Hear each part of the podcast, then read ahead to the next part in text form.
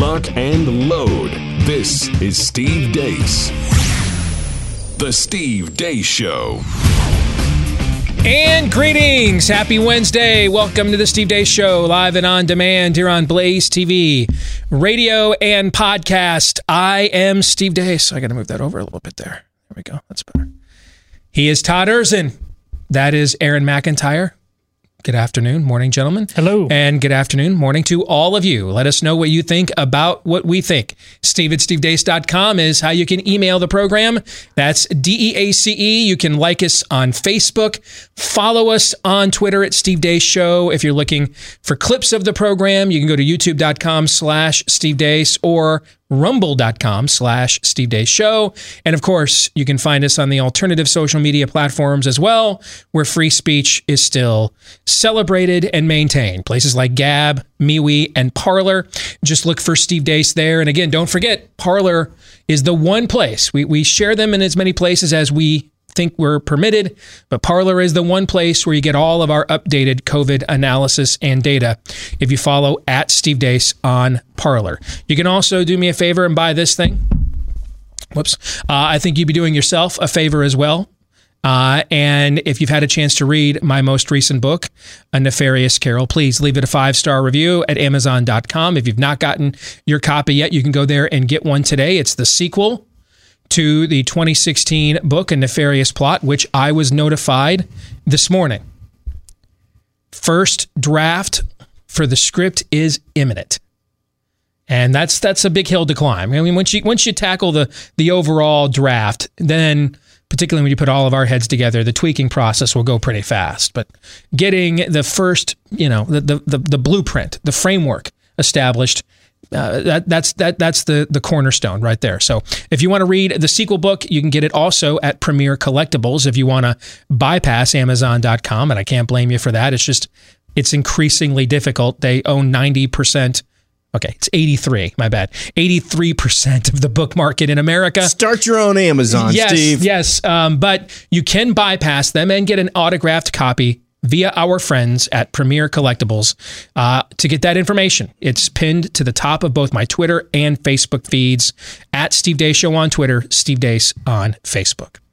All right, coming up on the show today, you know, what, funny, let me just say this for a second because I just mentioned Amazon.com dropping a documentary during Black History Month of the only current black Supreme Court justice. How is that not racist?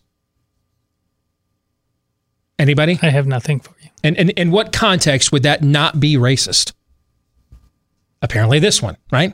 But this is another reminder to exempt yourself from your big tech overlords as much as you can because you know the campaign of censorship. I was at the gym this morning on one of the uh, on one of the ellipticals and they've got all the TVs there at the gym on all the networks and and you look up and I'm trying to watch uh, I think it's Sports Center while I'm listening to a podcast and the TV next to it has MSNBC and they are saying that the far right is obsessed with cancel culture while the Democrats are trying to provide COVID relief. That was the narrative that they were selling this morning. But hey, cancel culture has become so prevalent now that they can't even lie and say it doesn't exist. They now have to say they have to acknowledge it that it's going on now, uh, and and they're out to cancel you as well. That's why you want to do business with companies like our friends over at ExpressVPN because everything that you search for, watch, click online can be tracked by those big tech companies, and then they can match your activity to your true identity using your device's unique IP address. But when you switch on ExpressVPN with any of your devices, uh, that IP address is now masked through a secure VPN server, which makes it so much harder for these websites to identify you. It's easy to hook up. I've got ExpressVPN on my phone that's here uh, on the desk in the studio, on this computer as well. You can put it on up to five devices. Takes five minutes per device to hook up. One click to protect all your devices, and that's why ExpressVPN was rated the number one VPN by both CNET and Wired. So stop handing over your data to the people that want to use it against you. Go to expressvpn.com slash Steve. Express V is in victory, expressvpn.com slash Steve and find out how you can get three extra months for free. Get three extra months for free when you sign up at expressvpn.com slash Steve. All right, coming up on the show today, the weekly prophet of woe and lamentation, Daniel Horowitz, is going to be joining us. And I, I know what's going to really get him wound up. And I'm going there when he comes on. All right. I mean, first of all, it's Daniel. So you know he will be wound up, but I will be throwing uh, some kerosene on that fire when he joins us later today. Also, we'll play our weekly game of buy, sell, or hold. But before we get to all of that, here's Aaron's rundown of what happened while we were away.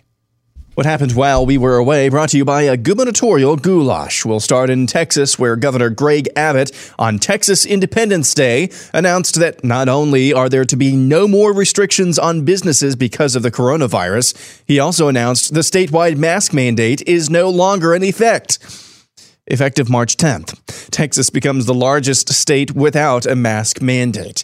California Governor Gavin Newsom tweets about the news from Texas, quote, absolutely reckless. In Mississippi, Governor Tate Reeves lifted his state's mask mandate and business capacity limitations, saying, The governor's office is getting out of the business of telling people what they can and cannot do. In New York, the state legislature has reportedly reached an agreement to strip Governor Andrew Cuomo of his emergency powers. It's one of the first moves against the governor by his fellow Democrats. In Pennsylvania, Governor Tom Wolf has expanded the maximum occupancy limit for indoor events to 15%, outdoor events to 20%.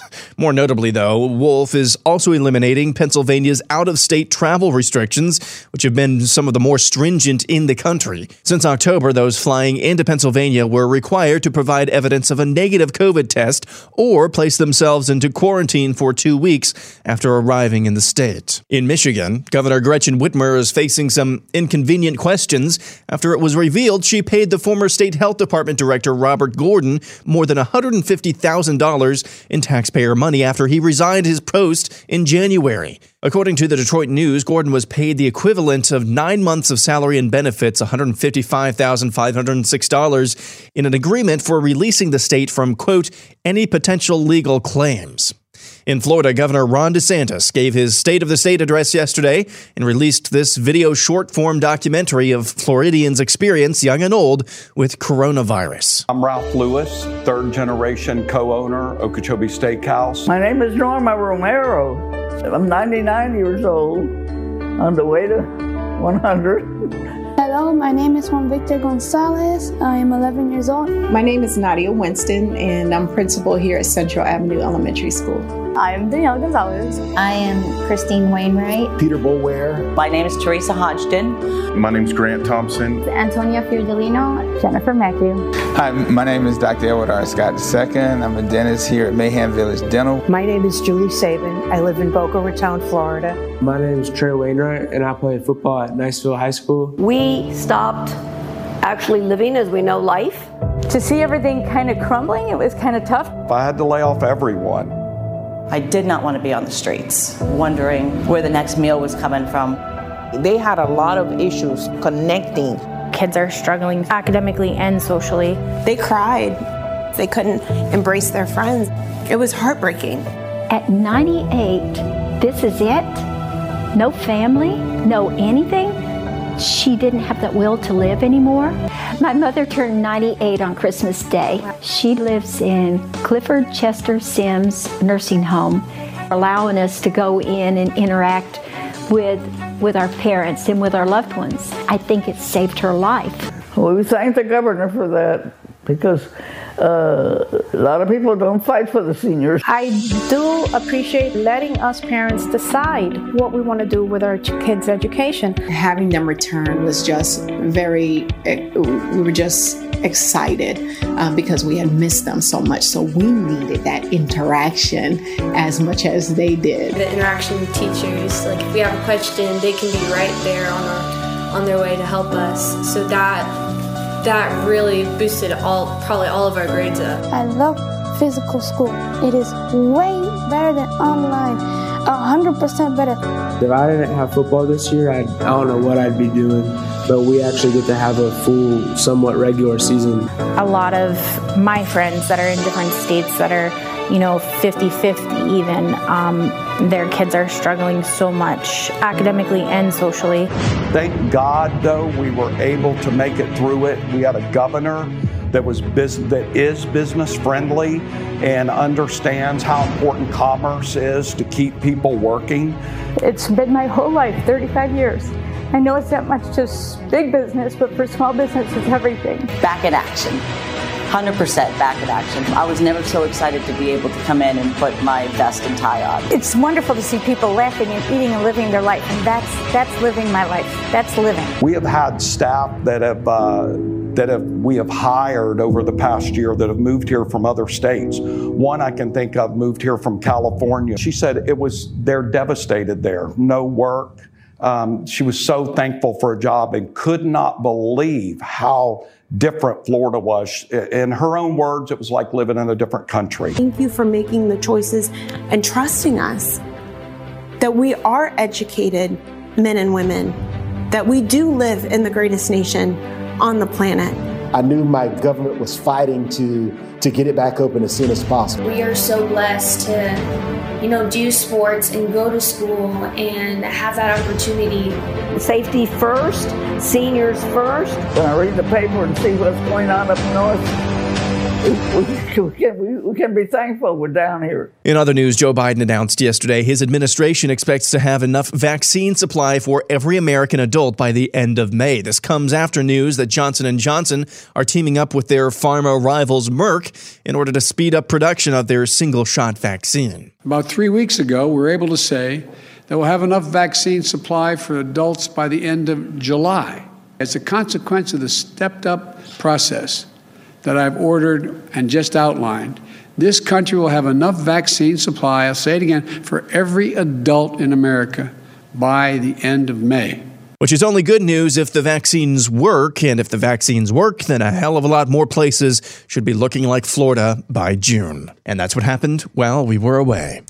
Aaron's montage brought to you by one of our favorite friends, Built Bar, where you will never have a better tasting protein bar and you'll never eat a healthier candy bar because even though it's a protein bar, it tastes like one. It feels like one, has the texture of one. But when you turn over the label, you see up to 20 grams of protein in every bar, five grams or fewer carbs in every bar, five grams of sugar or fewer in every bar, 160 calories or less in every bar. You think it's too good to be true until you actually try them. The, I mean, the new chocolate chip cookie dough flavor, I finally have. I've now got like five boxes of it at the house. I mean, they're just absolutely incredible, but all the flavors are well over 20, all covered in real chocolate. Right now, get 20% off your order, whether it's the first time or the next time if you use my last name, Deace. D E A C E, when you go to builtbar.com, B U I L T, builtbar.com, promo code Deace. Hey, take me up on this. I got introduced to Built Bar because a podcast I listened to just regaled us with how great these things were. And I bought a box out of spite just because they could not possibly be that good. And they were. And I was talking about them to friends and to Todd and Aaron before they were ever a partner on this show. Okay. So you take me up on that challenge. You listen to this show, this podcast, you watch it on, on Blaze TV. Like they can't be that good. 20% off. Call the bluff right now builtbar.com, B U I L T, builtbar.com. Use the promo code DACE. To the to Aaron's montage we go. And first of all, it, it's it's as Greg Abbott as Greg Abbott gets. You can't get more on Greg Abbott brand than using Texas Independence Day to finally remind everybody, oh yeah, we're we're Texas and not Vermont. A week from now. I, I mean, I just Okay. Whatevs, man. Only, only more, only dangerous for another week. Yes, I, I, just okay, man. Whatever, dude. Okay, but that that is as Greg Abbott as Greg Abbott gets. Nevertheless, he has been shamed enough, and it's no coincidence, by the way. You know, we were talking yesterday. The Democrats have to get rid of Cuomo because they want to get rid of DeSantis, and DeSantis' number one punching bag to counterpunch when they come at him is who? Cuomo. He is a political liability, loss leader every minute. Every minute he breathes as governor. you can just throw him up to deflect yourself against any of their COVID narratives whatsoever, any of their criticisms on the left. Well, it's not a coincidence that a week after Texas apparently didn't understand, or at least its infrastructure running the state, wasn't aware of how electricity worked. so what do you think? What do you think that dude's internal polling was? No power, busted pipes, wear mask. How do you think old uh, Abbott's internals uh, were looking for a couple weeks there Sketchy. just recently? I would say sketch. Yes, they were looking awfully sketch. So listen, I know Texas Independence Day is the right reason to make this announcement a week from now. The real reason is dude could not take two kicks to the Jimmy at the exact same time politically. All right, he had to give you all something. All right. After whatever the hell that was, taking us back to horse and buggy days. All right. Um, the DeSantis video. I again, I just need to keep throwing this disclaimer out there. I don't know him. I have no personal stake here. But the level of political craftsmanship there, this guy doesn't just govern, but he understands that this requires that politics is a vocational skill. It's not just a belief system and voting the right way on issues. It's storytelling. Yes, it's crafting a narrative. I mean, that that video, if you just listening to the podcast, I'm sure it was great, but it doesn't do it justice. You need to watch it. The cross section of people that are represented there. That video, I mean, that's the kind of messaging I, I just I don't recall a contemporary Republican mm-hmm. doing in since I've been in this business. That's the stuff that you know Michael Deaver and Lyn Nofziger used to do when we were kids, like Morning in America with Reagan. It's that kind of stuff. And he's just a governor, man. But because he's the governor of Florida, he understands I, I don't I'm not you know when I go to my state legislature, there's more than four Democrats there, like in Wyoming or Alabama. You know, I, he's already running a national campaign. He has to. He's in the most contentious, polarized politically swing state in America. He has to. He's has to act from a, uh, a, a broad-based, comprehensive national platform already. Otherwise, a guy with his record is too conservative. He won't survive. He'll get destroyed. He'll be a Nazi in three seconds. Right? Yes. The craftsmanship there. And it's and, and here's the other thing too. It's not like, okay, I'm the nominee of the party now, and all this infrastructure comes around me and provides this for me. His team internally there in Florida is doing all this stuff, and they're doing it all on their own. And I said this yesterday, I'll say it again. Because someone needs to say it. So I'll say it. There is not a single good reason why you would run Donald Trump a third time. Just forget all the uh, forget everything. Just look at facts. And hey, I say this with a disclaimer: Ron DeSantis may lose his reelect next year, and the whole conversation here is moot, right? But barring that happening, there is really not a single good reason why you run Donald Trump for a third time, whom the other side already has a game plan to discredit, which he will often play into that already has been perpetually cemented and branded with certain aspects of your coalition that should be voting for you as a do not like. Why you would run him a third time at 80 years old, he'll be 79 at the next Republican convention. Why you would run him at almost 80 years old when you have a guy who's younger, actually does the stuff Trump just tweets and talks about, and he's not doing it in some podunk state and I say that with the term of endearment. I live in a podunk state. We're a podunk state in Iowa. Okay? Dude's doing it in Florida. Third most populous state in the union. The largest, most expensive, most politically polarized swing state in this hemisphere. Why you would say, hey, let's let's let's let's def- let's defend one Mexican judge tweets. Let's do that instead of running this guy. I don't understand. I I I mean I can't come up with a good reason why, unless you're on his payroll. Then I mean that that makes total sense. But you're going to get all the same populist issues, but like they're like not talking points, but like policies. We like did these things. And we've already figured out how to defend our beliefs, how to defeat the other side with them. I mean, I, I don't know that there's a there's a, a, a state you could govern that better prepares you for the presidency than Florida does. So I, I don't understand that one. And until some of you, one of y'all gives me a good answer, I'm going to probably keep beating that drumbeat. And it won't be popular and it won't help my show grow. I don't care. What I care about is that true? I think it is. Maybe it's not, though. You're welcome to try to prove me wrong. Which brings me to a realization I had after what I've undergone the last few years. And it, it, it drove me quite a bit because you're watching what you're watching, and Aaron's montage pointed this out. The COVID narrative, well, the Fauci narrative, is unraveling before your eyes. Two things have set this into motion. Number one, what I said when the CDC came out with that ridiculous school closing chart about three weeks ago, that just not a defensible position. It's such a it's such an awful overreach. It's so stupid. You were really going to sell, folks, almost half of the school children in America are in person right now. It's like 43, 44%.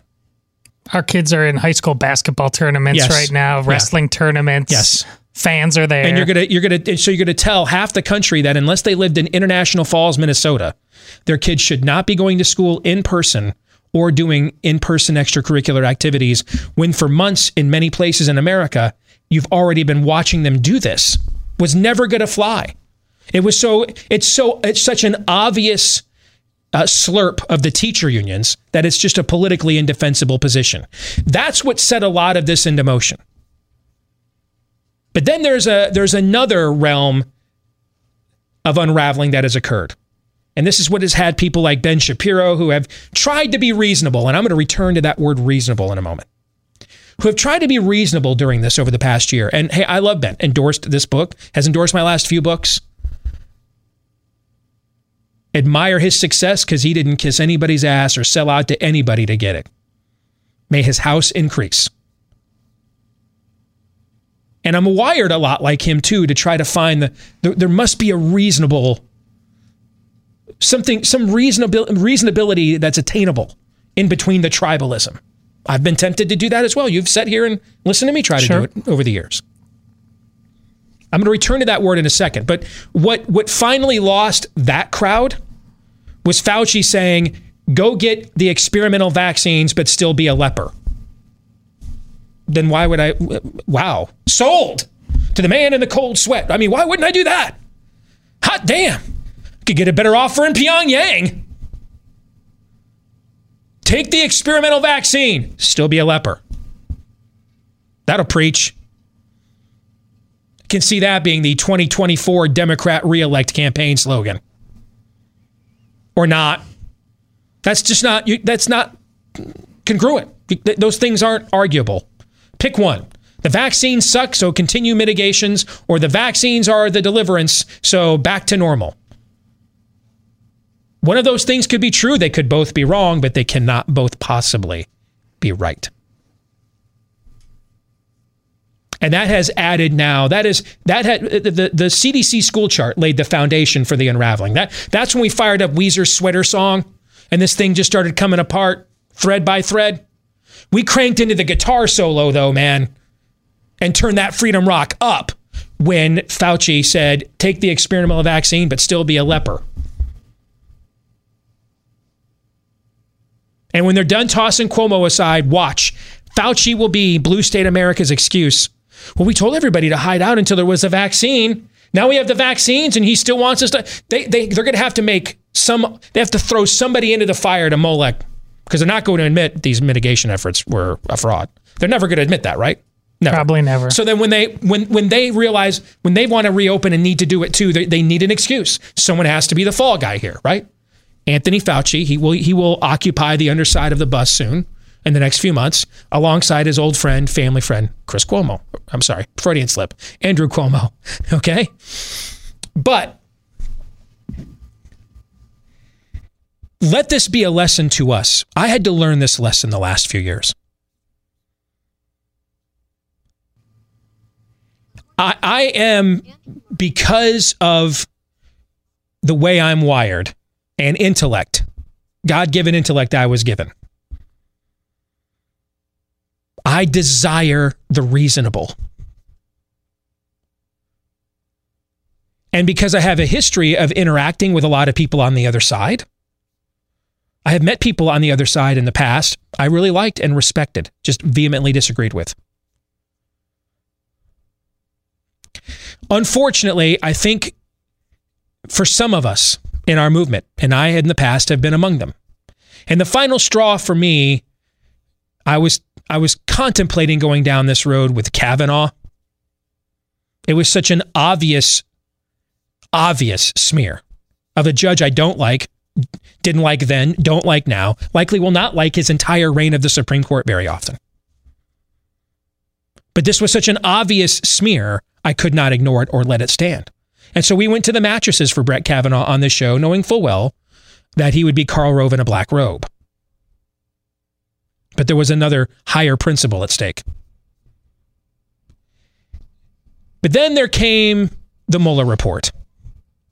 And I just thought to myself, man, this guy has a decorated, a decorated track record. I mean, this guy's done a hell of a lot more to serve the country the last 60 years than Donald Trump has. If you just look at their resumes, right? Yes. War hero, everything else. I mean, Trump's out there saying avoiding STDs was his personal Vietnam, not going to Vietnam, while, you know, this guy's earning, what was it, Bronze Stars? It could not be like this. It just, the whole thing couldn't be a sham. It, it was a sham. The whole thing was. The whole thing was a sham. The whole thing was a sham. And that was when I finally had to give up my own idol of reasonable. That somehow we can hold these forces, these tribalistic forces coming together in this intellectual valley of Megiddo. We can separate them from the zero sum game and find some place where there is reasonable. But you cannot have reasonable in an age that rejects reason. And we're not really up. And that's another idol I had to give up, another fallacy I had to reject. We're not really up. I, boy, I wish we were really up against warring political tribalism. Gosh, I wish the stakes were just that simple. No, you're up against something far worse than that. You're up against a spirit of the age from the other place down below. And that's why you can't be reasonable in an age that rejects reason. The spirit of the age rejects reason. The spirit of the age only accepts one reason kneel before Zod. That's it. That's it. And just as I had to learn this lesson with the Mueller probe, I think maybe more people need to learn this lesson as you watch the COVID narrative that we began to unravel on this show almost a year ago. As you watch it come completely apart and disintegrate before your eyes. Maybe now it's your turn. Some of my peers in my industry, some of you in this audience. Assume you're being lied to at all times. Logically think through every headline, all the news. Does it add up? Does the conclusion add up? Is it congruent with the premise? Because literally nothing you're watching right now is real. Nothing. And I had to learn that the hard way. But I did eventually learn it. And it has changed the way we have done this show. And it's why we were on the cutting edge of this a year ago. It took me several years to finally learn this lesson, but I have learned it now. And I think now, after COVID, some other well meaning people need to learn it too. More in a moment.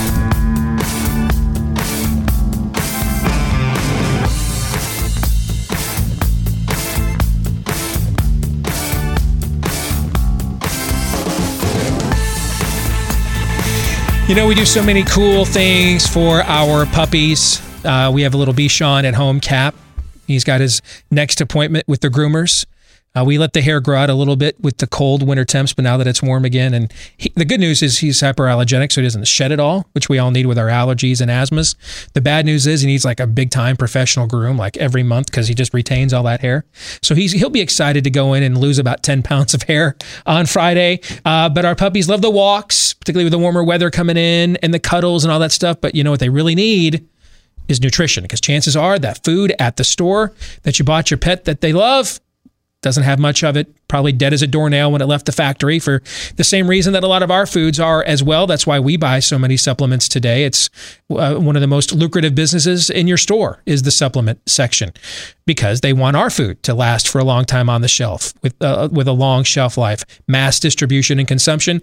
Same thing happens with our pets food too. Thankfully now though they have a supplement as well. It's called Ruff Greens. It's powder that you put into your dog's food mix it in and the food they love they'll love it even more because apparently it tastes great at least according to cap but it has all the great nutritional value that they're missing. The antioxidants pre probiotics vitamins minerals nutrients you name it Ruff Greens has it why don't you see if you don't see a difference in your pet in two weeks or less with their 15 or 14 day challenge? It's called the Jumpstart Bag. You can get it today for $14.95. $14.95 to see if you don't see a healthier, happier puppy. When you go to ruffgreens.com slash blaze, R U F F for ruffgreens.com slash blaze. Isn't your dog worth 15 bucks? Was that an okay pitch, do you think? Sure. Was that, was yeah. that good? Mhm. No? Did I lay that one on a little thick? I, I, did they make a special request for Okay. like turn it up to eleven or don't- I don't something like that? I don't know. Let me try. Let me try it again. Maybe you don't care about your dog. If that's you, then you know just keep your fifteen dollars, I guess. But for those of you that care about your dog, how was that? Is that better? I like a little it more better. passive aggressive. That's just like me, that? though. I like- Okay. yeah. all right. Uh, ruffgreens.com slash blaze. Uh, breaking news from uh, the U.S. Senate has a hearing going on this morning on the uh, Capitol Hill uh, insurrection from January the 6th, right? Uh, Senator from uh, your former home state of Wisconsin, Ron Johnson, asking the FBI witness testifying how many weapons have been confiscated from those arrested for their role in said insurrection. Can you guess what the answer from the FBI witness was? All of them. Yes. All none of them. All none of the weapons that were not there have all not been confiscated because there weren't any weapons. Think about this now. The come and take it crowd, right? The come and take it crowd. I named my kid Second Amendment, man. What are you talking about? Okay. I mean, dude, married couples that they whisper the words of the Second Amendment to each other in their ears after the kids go to bed. Showed up for an insurrection at the Capitol without any weapons. A whole bunch of people who, by the way, are still being held in jail without bail and not a weapon among them. So we went from the worst Nazi president ever with uh, the butt daddy daughter who converted to Judaism. to, to- he's, a, he's a Nazi with the daughter that converted to Judaism to marry his uh, the Jewish son-in-law who was arguably the second most powerful man in America for the last four years. So we went from the worst Nazi president ever to apparently we've now gone to the worst insurrection ever. Y'all showed up to overthrow the government and kill Mike Pence without any weapons. Were we going to just stare at him to death? Come on, man. Well, I am obvi- full disclaimer on behalf of all three of us. Uh, e- even if the police officer died of a stroke, sad, of course. Uh, but this whole insurrection thing is basically the Monty Python Holy Grail sketch now, where we can't risk another frontal assault. That rabbit is dynamite. I mean, really, it, it is full on Monty Python at this point. That's it goes to what I just said. Everything, everything's a lie. Nothing is real. None of this is true. And so you, you you have to uh, and and when I say none of it is, I'm not even just talking about what's coming from the other side. Because a lot of what's coming from our side is just attempts to counter their narrative. So who knows how much who the hell knows how much of that is true? You're countering a narrative that isn't true, right? That's why you got to do your own homework. You really got it for objective facts and data. you got to go to news sources that are, uh, probably predate 2015, 2016 when we when we were just biased, but we agreed reality existed. We were just really biased about which view of reality we preferred. But we agreed there was still some objective reality. Fair? Yeah. Anything after that, just assume it's all a Cheeto Jesus saves, Orange Man bad narrative, all of it. And and so you've got to then you've got to do the philosophical mental math. All right, this is this is not a time for reason. It's a time for discernment. Let me, let me repeat that. Wish I would have said that in the other segment. This is not a time for reason. It is a time for discernment. Reason's out the window. You can't be reasonable in a time where reason's been rejected. You need to be discerning. Can I spot the fallacy? Does this add up? Even within it, does does the does the story within its own self-contained narrative add up philosophically, factually, common sense wise? You're going to have to look at a lot of your information sources that you accumulate and accept as an American. You're going to have to look at them now through a discerning lens and be able to philosophically deconstruct the narrative that you're being sold. Let's get to it. It's time for one of our favorite games each week buy, sell, or hold. No topic is off limits unless it's dumb. Aaron, with some help from his friends, which would be all of you in the audience, will throw you and I's way, Todd, a series of predictions, statements, who knows, prophecies. You and I will decide if we buy it or sell it. And we're back because we're real men again in America again. We're back to you're only allowed one hold per episode. And if it's for any other reason other than, wow, you are so dumb for real, during the next commercial break, you will be beaten. Aaron, go ahead. Alrighty, this week's Buy Sell Hold comes exclusively from our audience on Parler, where you can follow me at McIntyre and follow Steve at Steve Deace, right? Yes. And Todd at uh, Urson West. Yes. Is that right? Okay. Uh, first, Corey Tacker says your Fauci book is basically the third Lord Nefarious book. oh, that's funny. Um, but I see where you're getting at, so I'll I'll buy.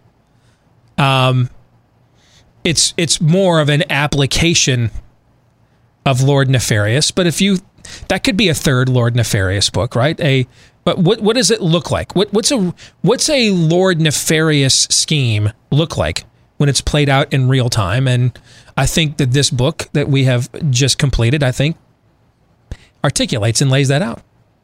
I will buy. That's hey, I'm about the coattails and that's solid branding. So go, I'm running with it. Next, Konstantinos Rodinas. Hi, Konstantinos. Uh, Trump should move to Alabama and run for U.S. Senate, retiring uh, for retiring Senator Richard Shelby's seat, easily winning, and then booting McConnell as the party leader. And then the next part that would allow him to Yep. run in 2024 for president. Yep. I'll tell you this right now: if he did that, what's a Ron DeSantis? I'm all in. I, I mean, I, I just I'm all in right now. I don't care how much baggage he comes with. Getting rid of McConnell. See, there needs to be made. McConnell is a tumor. McConnell is a tumor. It's not a tumor. McConnell is a tumor. And he needs to be removed because tumors metastasize. And he has his grimy little hands and so much of what you think is conservative media, but it's fake as hell. Okay? Root and branch, fake. Root and branch, fake. And here's the thing you don't need to get rid of every RINO. I mean, I'm not opposed to it. All right. But that's a long, arduous task. Why did, why did we drop a couple of atom bombs on Imperial Japan? Hey, listen, man, if we got to do this island by island, cool. You know, I guess we can, we'll rack up the body count. We prefer not to have to do that. I mean, that's a long war. But I guess if that's what it takes to get you all to surrender, what we have to do. But let's see if there's another way. Let's drop a WMD and see if that gets your attention. See, that works too. You don't have to get rid of every RINO. Here's the thing about the RINO or the Republicrat both are spineless invertebrates. McConnell, they think, is um, Don Corleone. He's the ringleader. Cut off the head of the snake, the body dies. It's like Fonzie. Almost every episode, he would threaten someone with a trip to the men's room. But you almost never saw him have to take one. Why? Because he honored that threat once, made an example out of somebody, and then it was just Johnny dangerously the rest of the time. You know, my mother said that about me once. Once. Didn't have to do it again. Need to make some examples. Make some examples, and the rest of the spineless invertebrates, they'll listen to you now. So if Trump were to do this, dude, I, I'll get a I'll get a Trump tramp stamp if he does this. All right.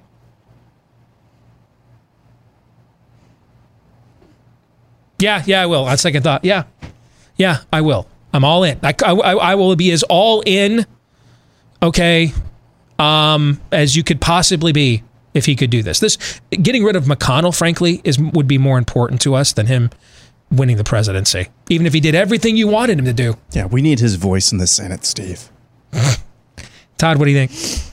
I'm going to sell only because you missed out on the most entertaining reason for him to do this is to just daily be involved in the life of Mitt Romney. Oh. that would be fun.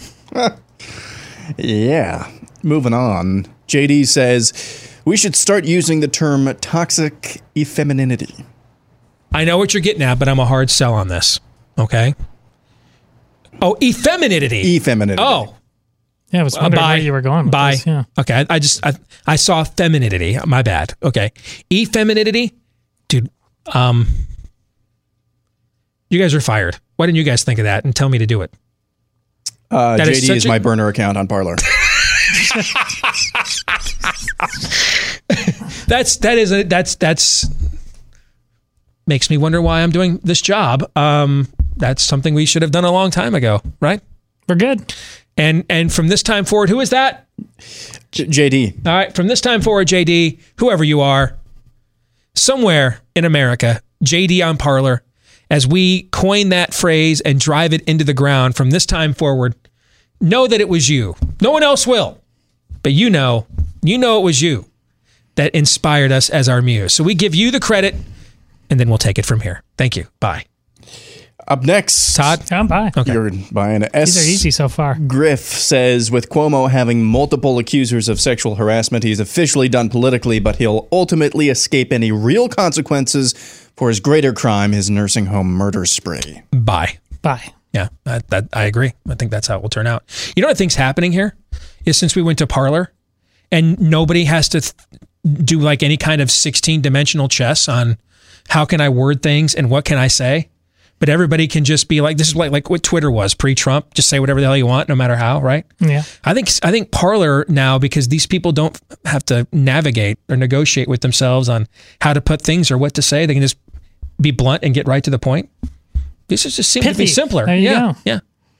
Overton Window says at least five more Republican run states will follow Texas in lifting mask mandates by the end of the week now that they have cover. Let's count Mississippi as one. Can you see four more by the end of this week? Um, Ohio's never coming out of lockdown. I'm convinced of no. I mean Mike, dude, Mike DeWine has a has a COVID nineteen tramp stamp. Okay, I mean, I mean, dude, um, I'll sell only because five is a lot by in the a end week. of the week is a lot. yeah, I'm going to so sell because it's a lot in a week. But do I think there will be more? Yeah, I love. Can we never really hit that? How, what are you familiar with Mississippi's governor very much? Uh, no, I just knew the name. uh, Yeah. We're, we're going to get out of the business of telling people what they can and can't That do. Big presupposes- yes, That you once were in that business. I was really keen Yes. on that for the last year. Yeah, yeah. Yeah. Yeah. Moving on. Brad Boobolds says Donald Trump will endorse more incumbents and establishment types than challengers uh, and liberty minded candidates in the 2022 elections. Fun's over.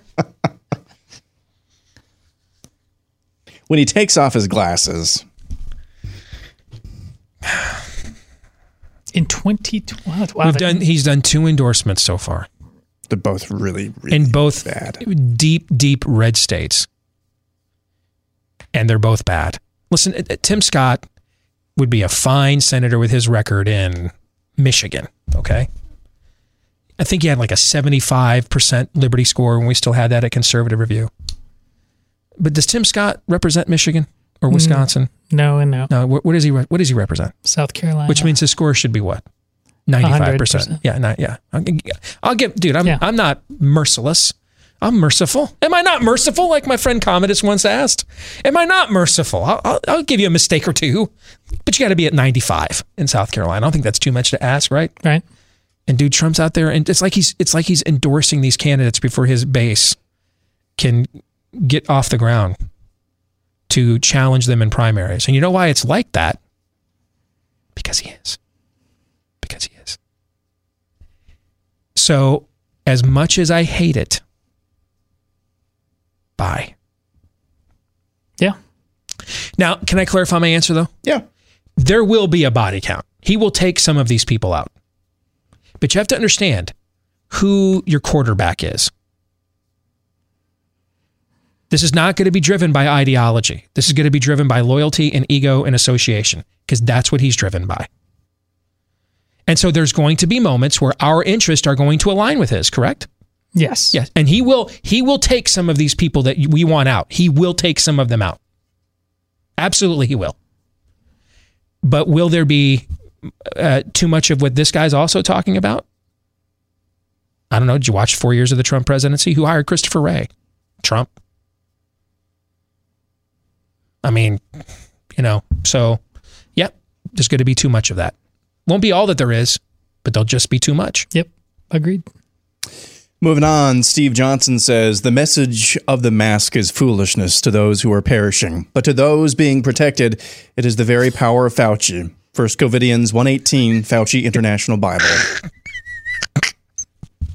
Got it. Man, I don't know why we're even here. They're Oh, running the show today. These things are just Yes. writing that you guys you guys got this, man. This thing is on autopilot. But uh, yeah, I mean that's a that's an easy buy. We're off to a good start. You tell the parlor audience has been sitting around saving up some wisdom here. We'll continue with buy so they're holding a moment.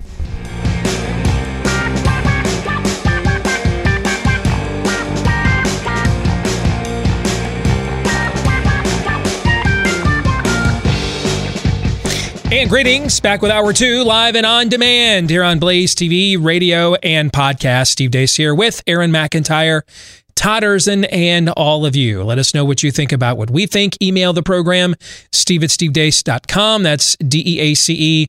Like us on Facebook, MeWe, Gab, and Parler. Look for Steve Deace at all of those places there. Follow us on Twitter at Steve Deace Show. And if you're looking for clips of the show that you can watch for free, share with others, go to youtube.com slash Steve Deace or rumble.com slash Steve Deace Show. And for podcast listeners, thank you very much. We appreciate you. We would ask, though, that you show your appreciation for us by leaving us a five star review if you like the program on any podcast platform that you enjoy us through. Hit that subscribe button as well if you haven't done that yet. Thanks to all of you that have done both of those two things.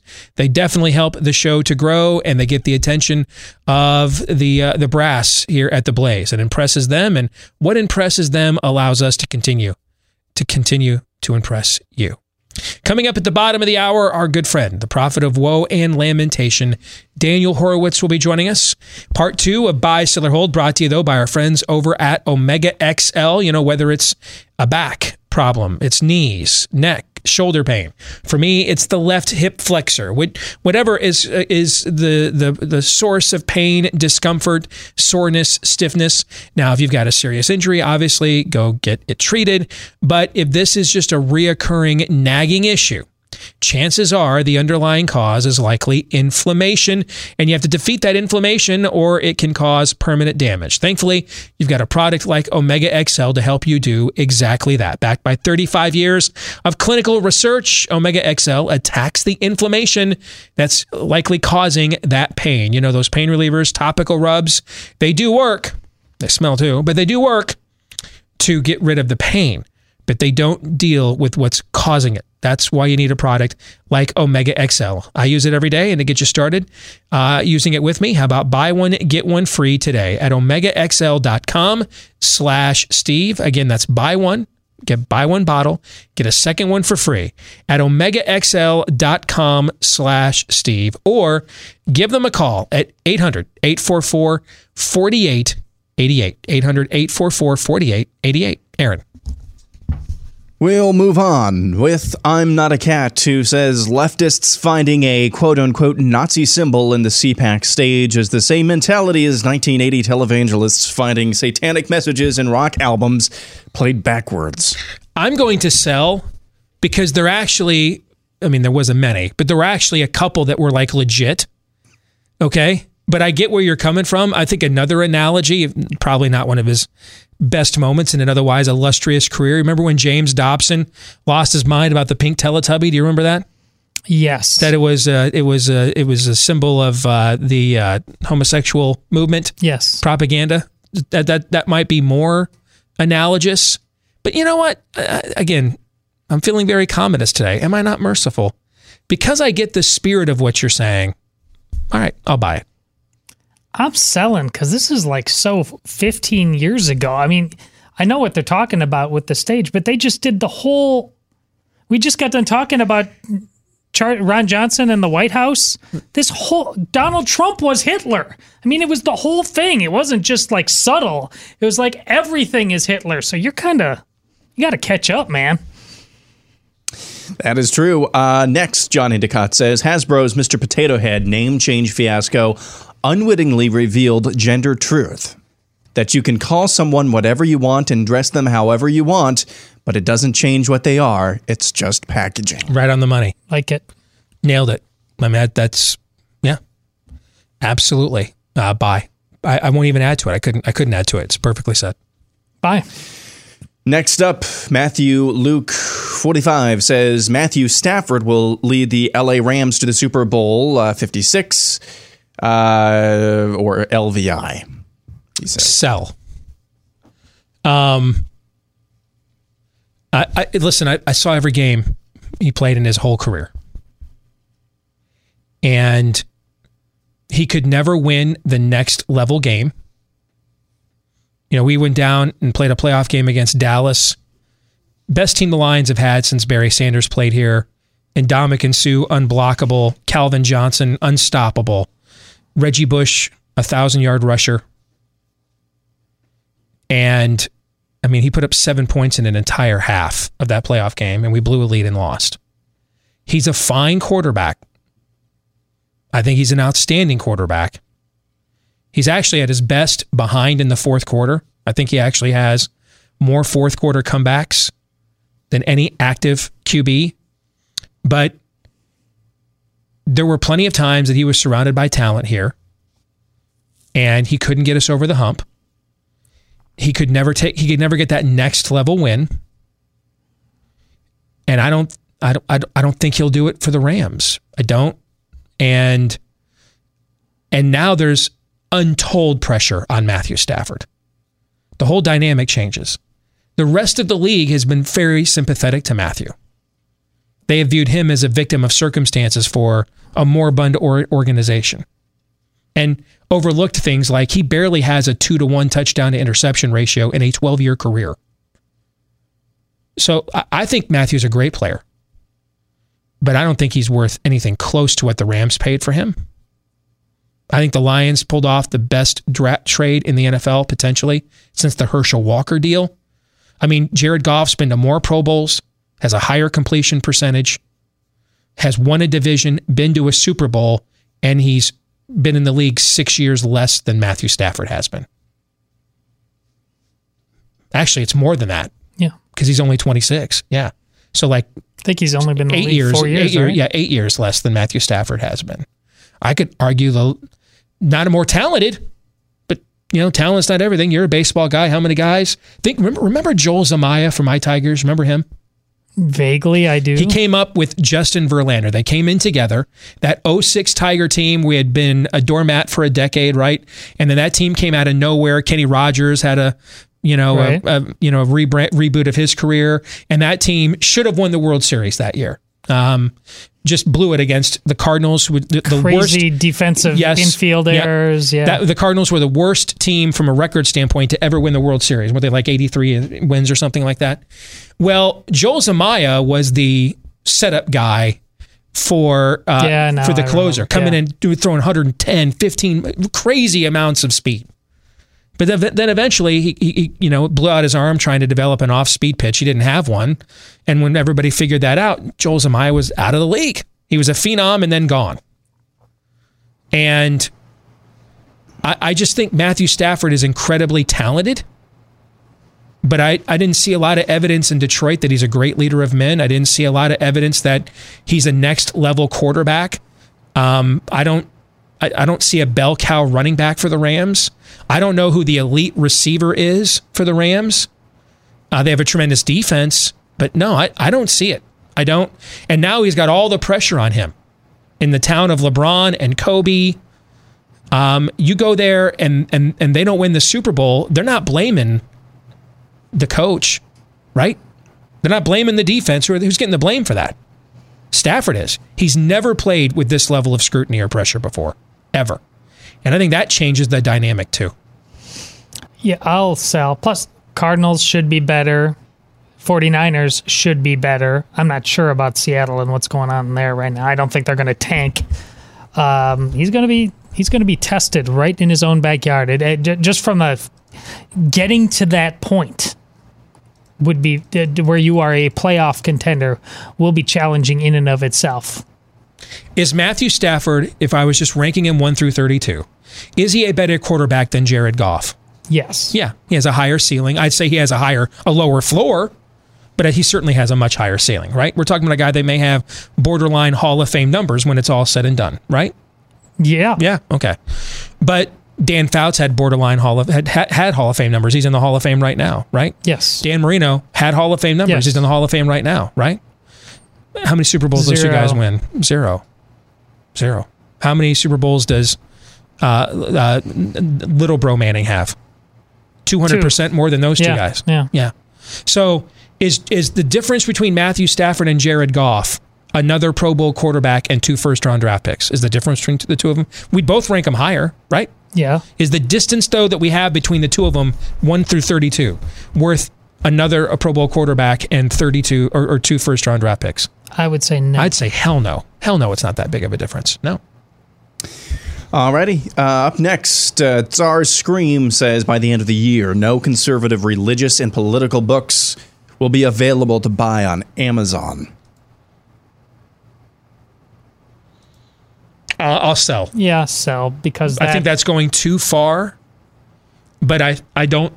I think the pace of this is going to accelerate. But but here's the thing: if they go to that level, here's what happens. And here, this is why the COVID.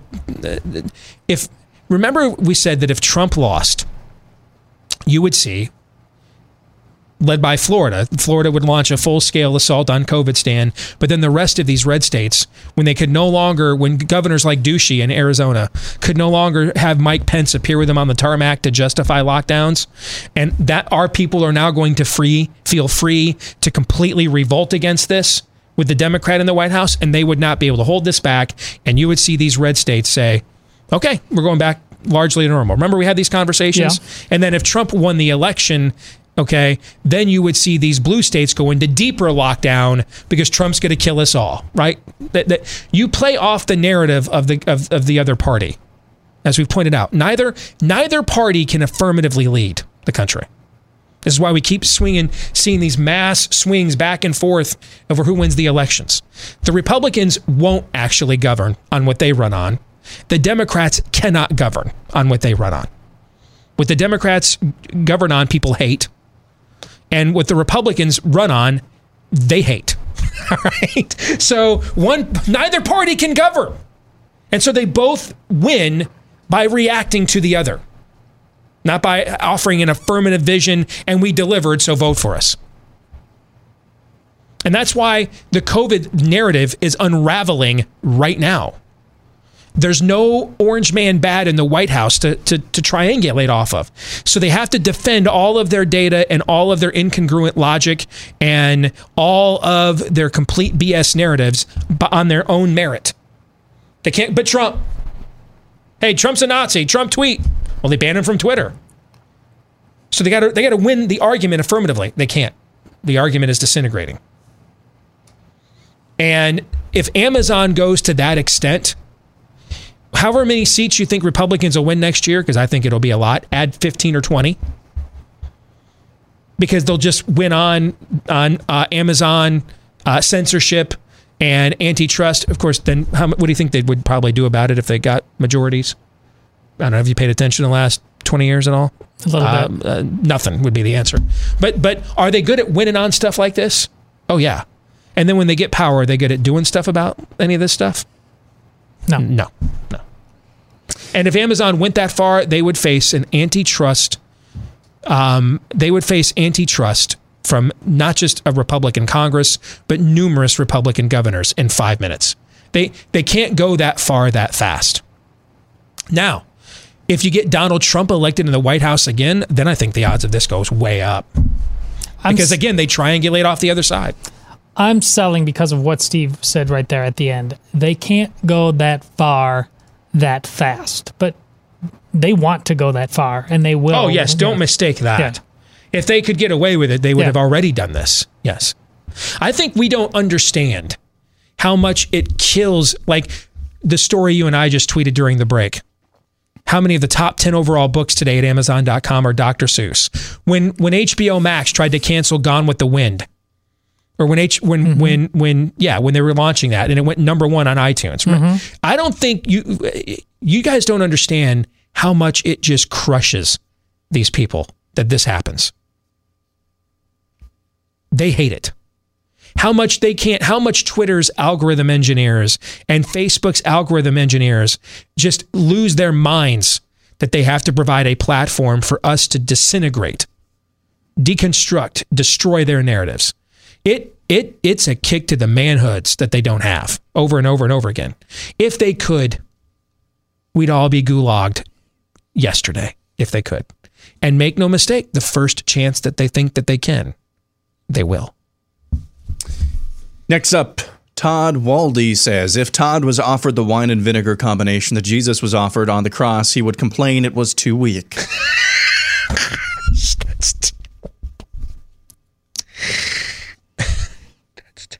You get me. Come on, man. That's terrible. Gosh, that's awful. I'd say my branding is going pretty well too, don't you think? That's awful. That's just awful. Moving on. Yes, Uh, moving let's on. see. Sean Feely says Andrew Cuomo will resign before every GOP governor rescinds COVID fascism mandates. Bye. Hmm. Because you still got Before you still got well the appropriately named Mike DeWine. Folks, California i- is reopening. Gavin Newsom facing a recall. Californication is going to be more open than Ohio here soon. Okay. Mike DeWine, dude, is a Branch Covidian cultist. He is the only governor I have seen tweet sonnets to the virus. Okay. Mike DeWine. It's true. Is given over. He, he gone. As Hawk Harrelson used to say on those White Sox games, he gone. He gone. He's out. He's gone out. Okay.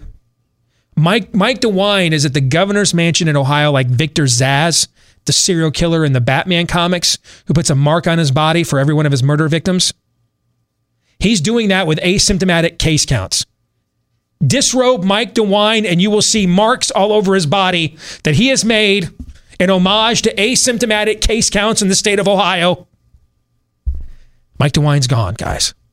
He's gone. I'm trying to see right now because he he's speaking right now, or you're supposed to speak if he in fact Talking about Cuomo? Yes. Yeah. Yeah. Mm, uh,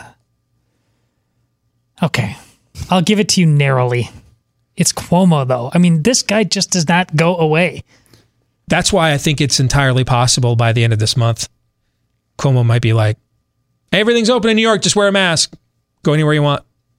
Thanks. Told you we beat COVID. Could you see him not do some oh, shameless Oh, yeah. gaslighting Yeah. like that? Yeah. Well, Meanwhile, resi- Mike DeWine will be tweeting out that But is that's a the point. reckless, reckless now you're, decision. arguing, now you're arguing against yourself, though. He's not. No, I agree that that Cuomo, Cuomo will out will. Oh, but he won't he'll be- resign. that he won't resign. Okay, yeah, gotcha. I see what you're saying. Yeah, I I think Cuomo is gone. I think his days are numbered. I want that to, because I want that to be true. I'll give it to you narrowly. I, I think we're actually all better off if he stays there to the end. I don't want it to be true. That- I mean, he is an instant get out of. It's it's like you don't have to argue with the, with the trans madness with anything other than what's a woman. You know what I'm saying? Mhm. That that that is just an uh, it's an it's an undefeated response because it just is so devastating in how it undermines every narrative. The best thing our side could have is Andrew Cuomo in office for as long as possible. He can. We can just, dude. If I'm if, I'm Ron DeSantis' communications team, every answer is And just Andrew Cuomo. But what about the amount of people, both in the press and pop culture, that you can hang his guilt around their neck, neck in perpetuity because he had to go down because he was so You're, bad? you're, you're right. We can do that. We can do that within our circles. But what'll happen when he's gone is he might as well when, when Andrew Cuomo's gone, he might his name might as well be Vegas shooter. Andrew Cuomo. Rectum barely him. Never heard of an Andrew hmm, Cuomo. Memory hold in three seconds. Dude, the late night comedians were out there last week. What is he doing? What a mm-hmm. terrible human being. What was it? What was, was Trevor Noah filleting Andrew Cuomo? Called himself a literally called himself a Cuomo sexual last year. He was literally filleting him. Literally. That Steve, please stop with the slang. No, he was literally filleting him. Literally, literally. He called himself a Cuomo sexual. That's what he called himself. Now he's out there like, boy, this is just the worst person ever. That's how they roll over there, man. No, self awareness is needed. All gaslighting all the time, and it is glorious. Yes. Either way, we'll try to get a winner. Uh, next one, uh, Clan McLean or Clan McLeod says Christian Bale was the best Bruce Wayne. Michael Keaton was the best Batman. Oh, come on, no way. Sell. No, no. Frankly, I, I, I, I actually think Ben Affleck was the best Batman. I think Ben Affleck freaking killed it. I agree with you about Christian Bale as as as the best was the best Bruce Wayne, but I, I Ben Affleck's Batman, I think was the truest to the comic. Was um, the scene in Batman versus Superman in the stockyard where he, where he comes comes comes up or comes up through the floor. Yeah, that dude, that's just right out of the freaking comic books, man. The level of viciousness uh, that that he that he displays. I, I I thought Ben Affleck was the best Batman. I thought, but I agree with you that Christian Bale was the best Bruce Wayne. Agree with that. Yeah, and nothing against Michael Keaton. Yeah, like Mike But- King, that that was that was do that was like the very before we had viral media and social media long before. That was the first WTF casting that everybody around the country was like, "What are you thinking?" And then you saw the movie, dude. He killed it. Yeah, I okay, agree. he killed it. Well- so I'm not complaining. I just don't think he was a better Batman than Ben Affleck was. He killed it when you had Tim Burton in a Beetlejuice mindset for the world of Batman. yeah, And they within that world, they did an A plus effort. But it's not the best possible world for that character, and it's why, even though Jack uh, Nick uh, Nicholson did such a great job, I, I don't think you. I mean, Heath Ledger's better because it maximized the potential of that character and that world better.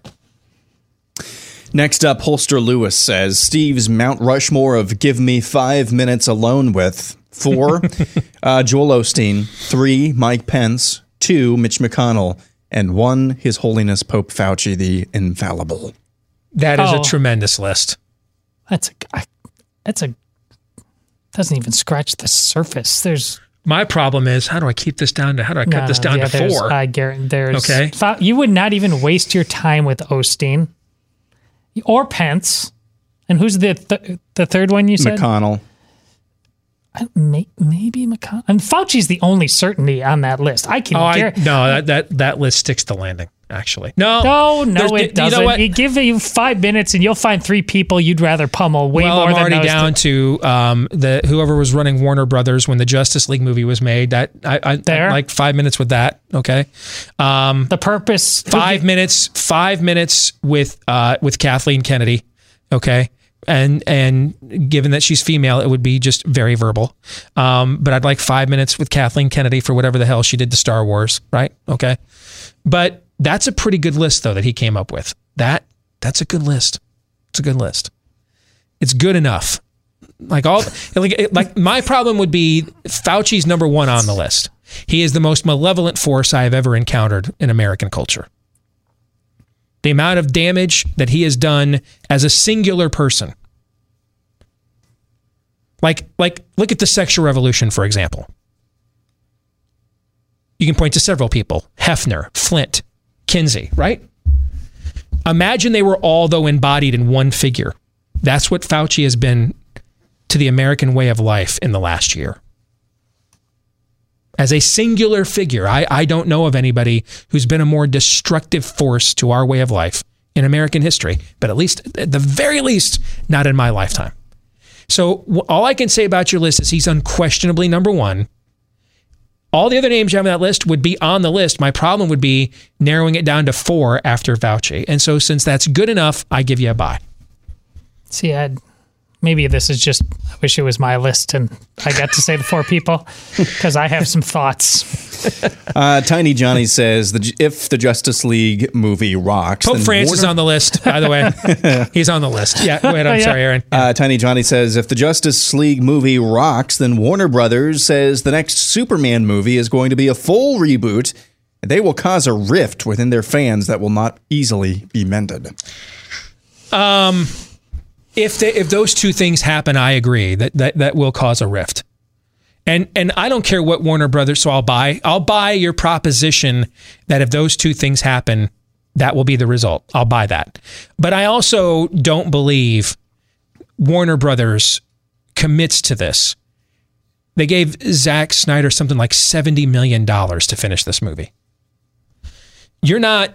They they had to have contemplated the consequences of opening this door, and if the movie is phenomenal, especially because I'll guarantee you the movie ends on a cliffhanger because it was originally supposed to. It was supposed to. This was supposed to actually lead into another movie. Okay, um, so I'll guarantee you the movie ends, ends on a cliffhanger.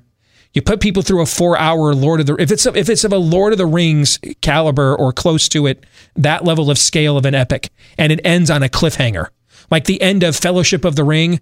All right, you go through this whole ordeal with them, and at the end, there is when Frodo and Sam start get, are, are you know on the outskirts of Mordor, and then the credits roll, and you're like, what what what? I mean, I, I, I, I hung out for three hours waiting for this moment, and now you tell me I got to come back next year, right? Okay. Mm-hmm. But you knew you were coming back next year, right? You put people through a four hour ordeal that they love, and then at the end, it ends on a cliffhanger. Tell them, well, cool story, bro. Warner Brothers understands this. The reason why they're, I believe they're saying this is a standalone film is because that, that that way, if it doesn't hit, doesn't land, and people don't like it, then they can say they satisfied the fans and there's no expectations. Okay. If this, there's a reason why they haven't done anything else since they've announced this. They haven't done any, they haven't announced formally any other films since they announced this one. If this works, then they'll figure out what else they want to do in and around their original DC universe. And then you still might get the Black Superman story, but it might be the cool idea that you had yesterday, which I think is a great idea. Um, like what they did, with Joker, an alternative storyline with a famous character. You know, they did this. There's a very famous Superman comic called Red Son that was done several years ago, and the whole premise of the story, and they just turned it into uh, an uh, an animated film that is great. The animated film is great, and the whole premise is Superman's ship as a child lands in the Soviet Union in the 19 in the 1950s uh, instead of middle America. And so what happens if he grows up in the Soviet Union? Okay. Phenomenal alternative history. You could do something like that with a black Superman who comes up fighting against racism and things of that nature. I think that might be fascinating. as kind of a one-off outlier, like what Joaquin Phoenix did with the Joker character. If this movie hits, I guarantee you they're continuing this line of story in some way, shape, or form. If it doesn't, then they'll say, "Hey, we did a solid for the fans, and we're just going to move on and do what we want to do." If it hits, also, they're actually in a position now that's easier to rescue what's left of the entire franchise than they were five years ago.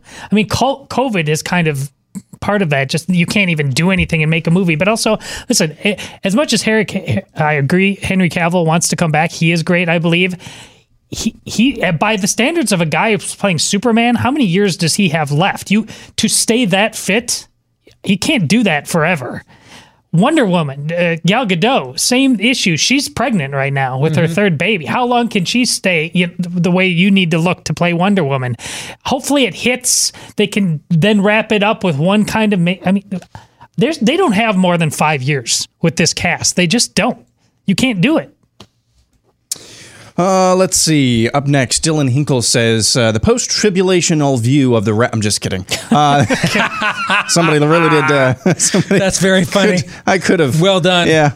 Okay. Uh, let's see. One last one here, if I can find it again. Uh, the greatest lie of the COVID era is quote we're all in this together. And I'm sorry I can't find the name of the person who submitted that. I'm gonna know who you are. I'm gonna sell. Who, what's that's, the greatest lie? That's a great lie. The greatest lie is the asymptomatic spread. The reason why is because that is the origin of the rationale for all of the phony baloney mitigation efforts, lockdowns, everything. Asymptomatic spread that we were all going to get sick, not get infected, not show any symptoms, and go home and kill legions of, of, of the elderly. And so that's why the healthy, for the first time in world history, human history, the healthy had to be quarantined because we would go and unintentionally zombify the country, the landscape. That's the greatest lie of COVID. I'm going to buy because it allowed lies like what you just yep. said to ultimately, if you weren't really if we were all in this together, the scientists would be listened to in Oxford and Stanford, and we wouldn't have li- relied on Lord Fauci. It was that malevolent from the beginning. Speaking of um, the weekly prophet of woe and lamentation, he will drop some malevolence when we come back, but it'll be targeted at the right malevolent forces. Stay tuned, more to come.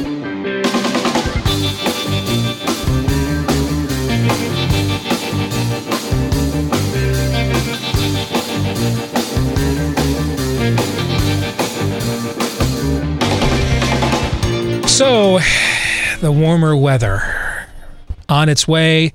Spring is almost here. Doesn't that get in the mood for ice cream? Now, if you're like me, you like the super chunky premium ice cream. And there's a certain brand that you can go buy in the store, and and these guys make some great ice cream, man.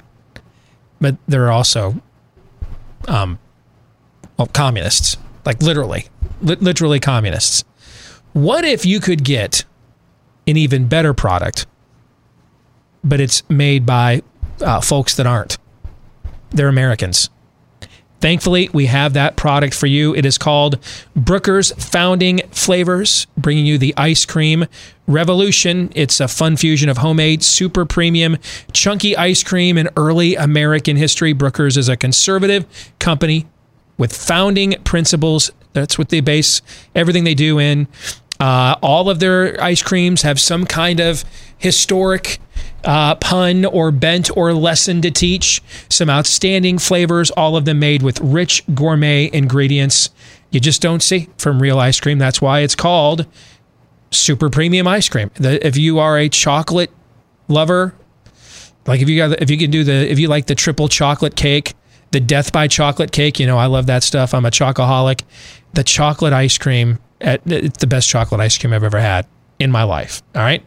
And you don't have to get that communist ice cream anymore. You can get some freedom loving ice cream instead with our friends over at Brooker's. Order in advance, have it delivered right on time.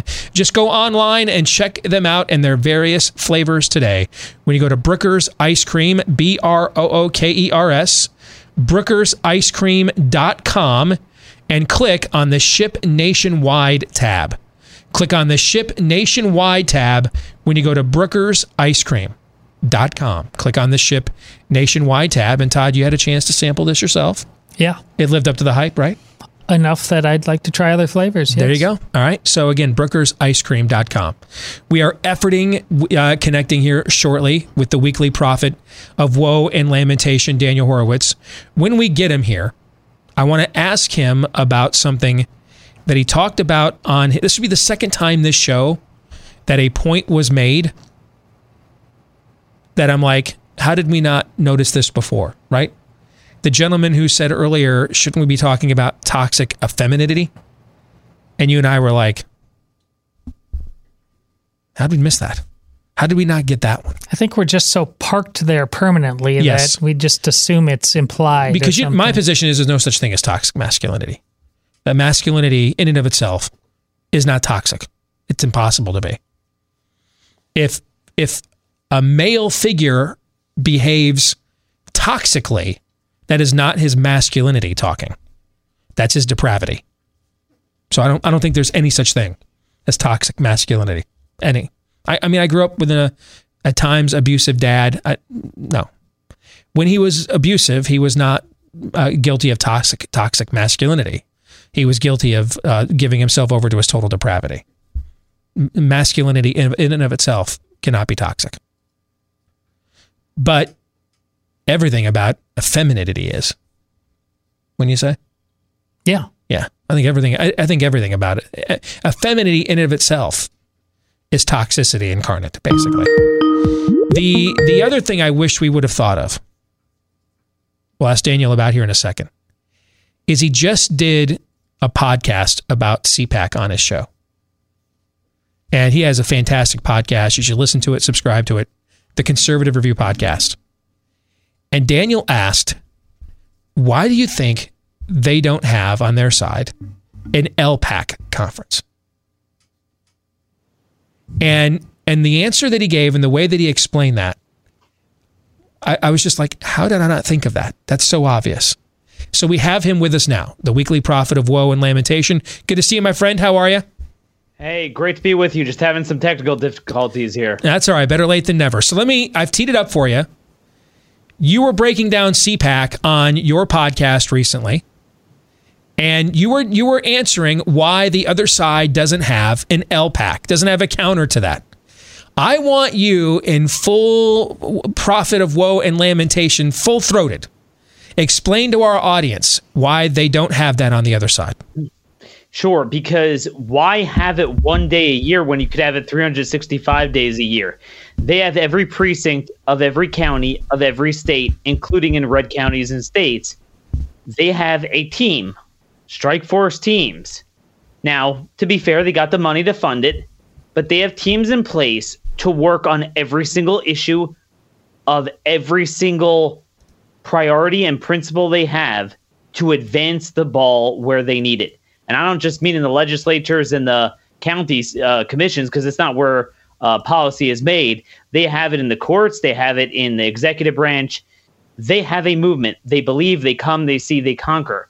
Why distract and take all your men off the field to have a party uh, for w- one uh, weekend a year when you could actually have them on the ground doing stuff?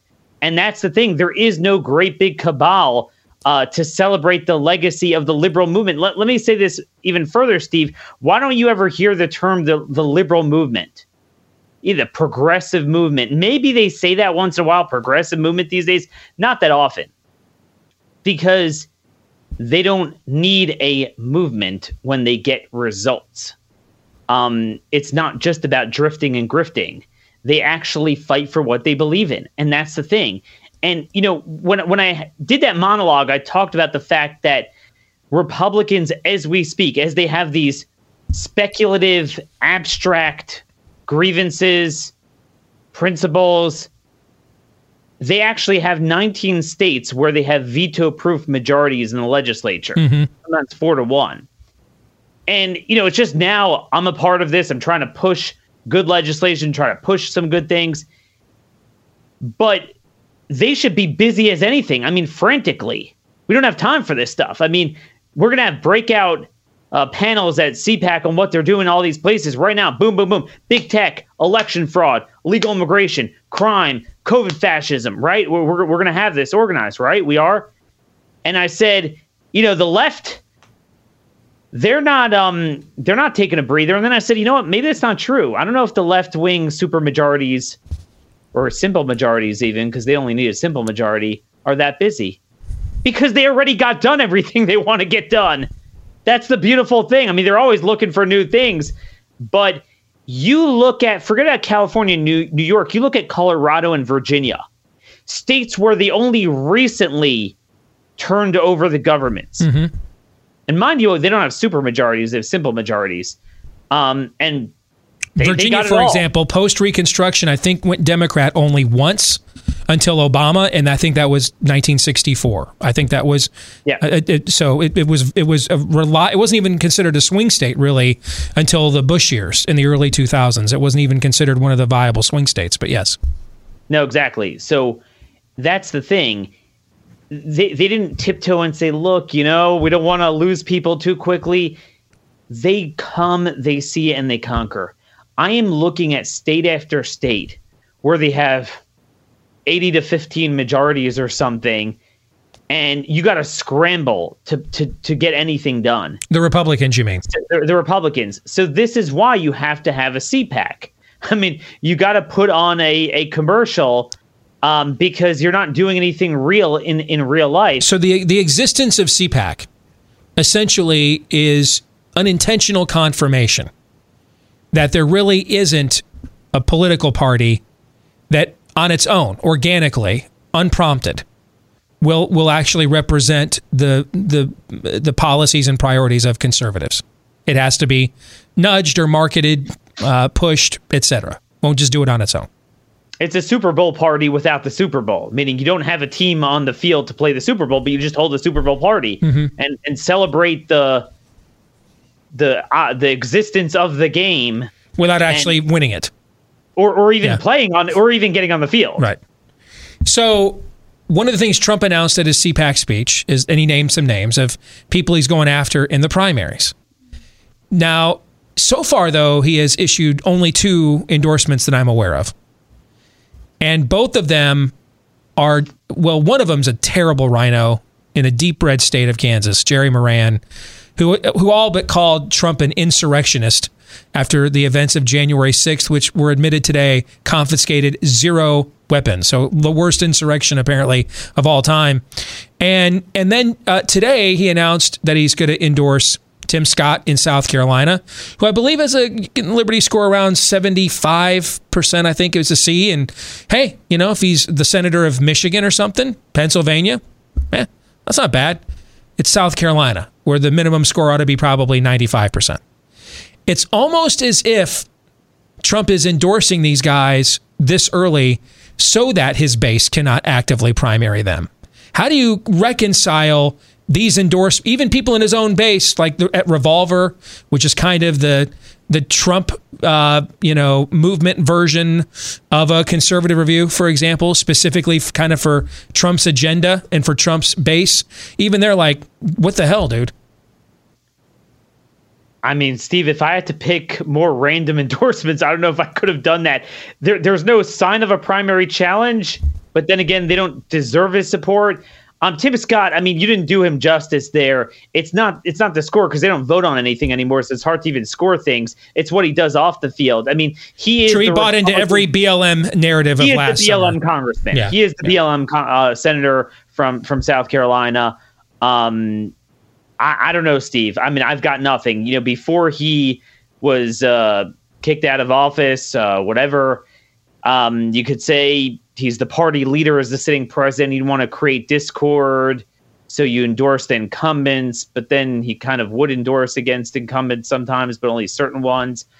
But now, I mean, you know, if you had some really good endorsements against RINOs and then you threw in a couple of RINOs that he is endorsing for good measure, I'd okay, maybe you know he still wants to keep some some glue there.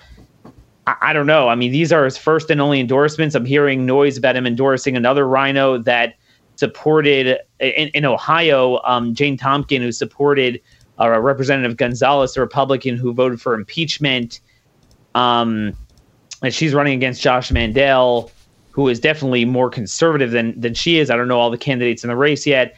I have had very high level people approach me that are willing to run against lockdown governors in primaries in deep red states that Trump carried by 30, Mhm. 35 points. And they say, How do I get Trump support? So if Steve, if you or anyone in your audience know where to mail that letter or who to contact, let me know because um, a lot of people need his support. And like I've said, this man can turn over senators and governorships in 12 to 15 deep states. It happens to be 2022 has a huge number of deep red state RINOs up for reelection. All right, I'm glad you said that because I'm short on time. I only got two minutes, but because I, got to ask you about this. A good friend of mine has been down at Mar-a-Lago with Trump and the team for the in the, in the last week, and and gave me the heads up on the what he was going to say and go after these candidates and primaries, things of that nature. But he but also said it kind of got the uh, the sense that a lot of this was kind of scatterbrain. A lot of different cooks in the kitchen. Lindsey Graham and Corey Lewandowski trying to talk to him at the same time. Okay, it's just a you know a mishmash, similar to what we saw of his administration personnel. And and asked me, hey, what would what should be like the if you were going to frame this? To me, he needs Trump needs a fulcrum. And and what he needs is is something is a is a is a plumb line. To me, the plumb line is we're going to make red states red again and red districts red again. That if this is a deep red state, if the state is plus five or six or more GOP, if the district is plus five, six or seven or more GOP, then everybody in those districts or states, Marco Rubio is the floor. That's the floor. For how conservative they are, that's the floor. You don't go any lower than Marco Rubio. We start there and we work our way up. That that should be rather than listening to all these different and, and the, not to mention his own mercurial nature, that should be the focus. Can you quickly respond to that before I have to get out of here? That is the only way to avoid a new party. All these people that are saying, Daniel, we can't have a new party. You got to engage in the primaries. So engage in the primaries. And now we actually have a way of doing it. Trump is the great equalizer. But look, Steve, it's kind of tough to change the way people do business late in their 70s. Good to see you, my friend. Take care, as always. All right. Appreciate God it. You bet. Uh, Daniel's appearance brought to you by our friends over at realestateagentsitrust.com. If you are thinking of getting into the real estate market during these unprecedented times, bing, then make sure you go in with an agent that you can trust. Now, where would you find said agent? Well, the name kind of says it all. Realestateagentsitrust.com is where you want to go. It's a company started by Glenn Beck and some of his associates who were tired of real estate agents who promised them the moon and then uh, gave them uh, something else. Uh, and they didn't want the same thing to happen to you. So they created a company that would vet and check on real estate agents all over the country to make sure hey, who's truly got a proven track record of success? You don't get listed on the site unless that's you. So, just about anywhere that you would want to move or uh, sell uh, in the country, they can find you one of these at realestateagentsitrust.com. Again, realestateagentsitrust.com. Thoughts on the conversation we just had with Daniel? He's absolutely right about CPAC and that gated community portion of conservatism. Th- They've never been about real people and their lives. It's why Mitch McConnell coming out, you know, with an AK or something like that, uh, it, it is such a. Far, they're not them. They're an entirely different breed. They they like the comfort aspect of things instead of the actual fight. I, I agree with that assessment as as well. I mean, I've I've never been to CPAC before, but from the outside looking in, I mean, it, it seems like more than the actual substantive policy things talked about at CPAC, more than the actual like, here's what we're going to do. Here are action steps that I hear about at CPAC from what I see on social media anyway. And this, in and of itself, is not necessarily a bad thing. But just what I see from the conservative influencers, oh, look at me at the after party. Uh, look at me. Look at all of these social things that I'm doing at CPAC. That's not a bad thing in and of itself, but you wonder why people actually go there in the first place and what the purpose of that that whole that, that whole uh, convention is. Yeah, I, that's why I don't go. I mean, there's really no point to going unless I had a book to sell. And this year I did, and I still didn't go. Um, but I went there a few times when I had other books to sell and realized there's there's really not that much else for me here. Now, if I was like not working in this industry and just a fan, and this was a chance to get to meet so many of the people whose stuff I watch and read, yeah, there's a good reason to go then. But in terms of like some kind of great training or equipping for the battle ahead, I'm um, not that I'm aware of anyway. That'll do it for today's show. Overtime for Blaze TV subscribers right after this. For the rest of you, see you tomorrow. John 317.